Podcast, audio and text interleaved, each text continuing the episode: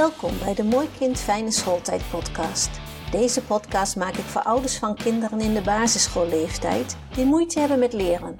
Dit kan ontstaan omdat je kind de taal van school niet begrijpt of school begrijpt de leerwijze van je kind niet goed, maar dit kan ook andere oorzaken hebben. Wil je als ouders voorkomen dat je kind vastloopt of het zelfvertrouwen verliest? Ga je bij de eerste signalen gelijk op zoek naar begeleiding omdat je denkt in mogelijkheden? Dan is deze podcast gemaakt voor jullie. Want ik weet dat er nog heel veel mogelijkheden zijn voor je kind. Met deze podcast help ik jullie graag bij jullie zoektocht naar de beste ondersteuning. In deze podcast wil ik het graag hebben over rekenen en te vroeg beginnen met rekenen. In de vorige podcast heb ik al verteld dat er een aantal vaardigheden en inzichten moeten zijn. Begin je voordat deze aanwezig zijn, dan lukt het rekenen niet of het verloopt moeizaam dan slijpt er van alles niet goed in en dat terwijl je dat, als je dit weet, kunt voorkomen. Een mooi voorbeeld hierover is dat men met een twee-eiige tweeling een onderzoek heeft gedaan. In dit onderzoek zijn ze met het ene kind al heel vroeg begonnen met trap leren lopen. Dit kind was hier nog helemaal niet aan toe, maar er werd elke dag geoefend. De andere tweeling is vanzelf gaan traplopen toen ze er aan toe was. Het eerste kind, waar veel mee geoefend is, heeft nog steeds last van een nogal houterige manier van traplopen.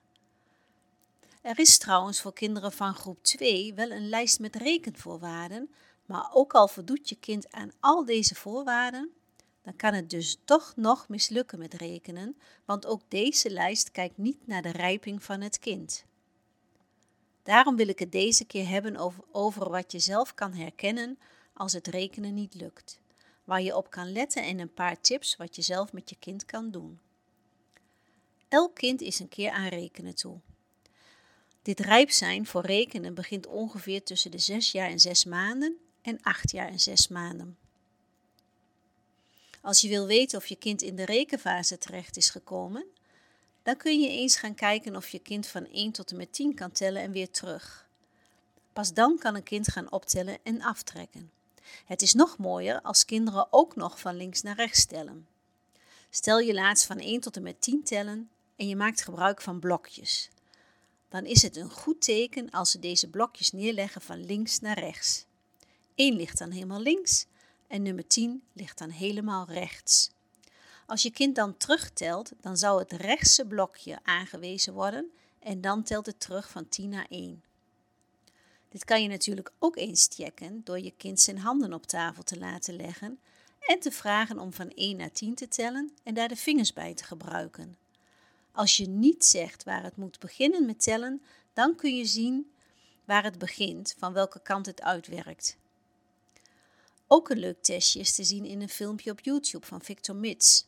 Het filmpje heet De logica van het kinderbrein. Dit noemde ik de vorige keer ook al, maar toen had ik de glazen melk als voorbeeld. Het leuke van deze filmpjes is dat je het gezicht van Victor natuurlijk ziet, maar vooral die van de kinderen. Hoe overtuigd ze zijn en bijna zonder twijfel weten hoe het zit. De kinderen zullen zo rond de 5 à 6 jaar zijn. Deze keer legt Victor 12 kersen neer.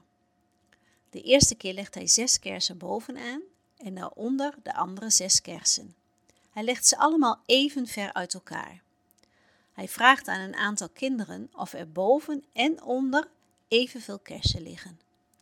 Vol overtuiging zeggen de kinderen dat er evenveel liggen.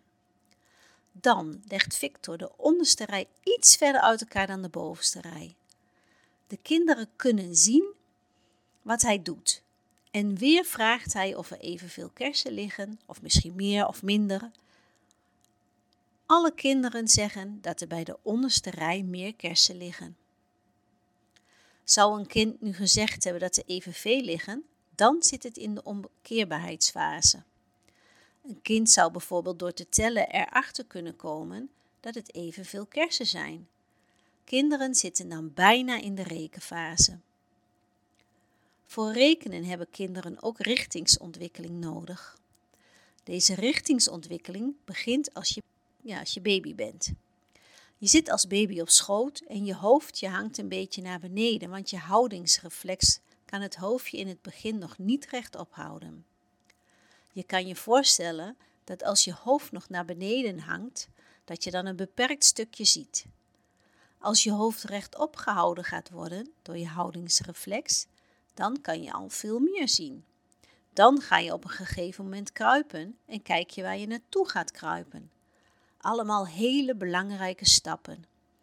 Dan zie je als een kind gaat zitten spelen of ligt te spelen, dat de middenlijn nog niet wordt doorkruist.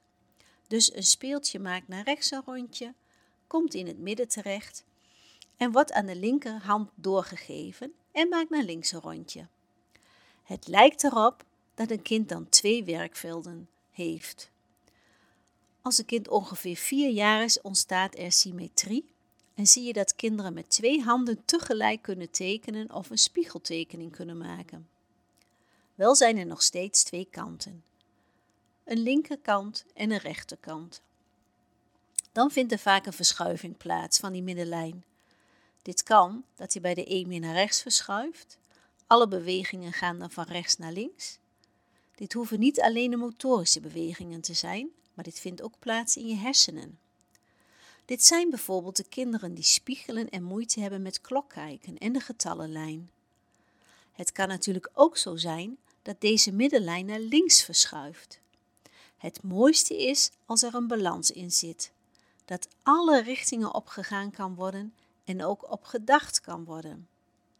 Als we in de dominantiefase zitten, dan gaan we een voorkeur hebben voor bijvoorbeeld met welke hand je het prettig speelt of gooit. Dan heeft één hand de voorkeur en dan vult de andere hand aan. Zo is dat met je voeten, je ogen, je oren en je hersenen.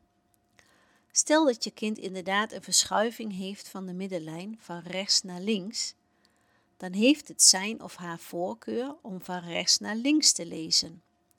Bij deze kinderen zie je dan dat de cijfers 12 gelezen worden als 21. Ze zien namelijk eerst de 2 en dan de 1.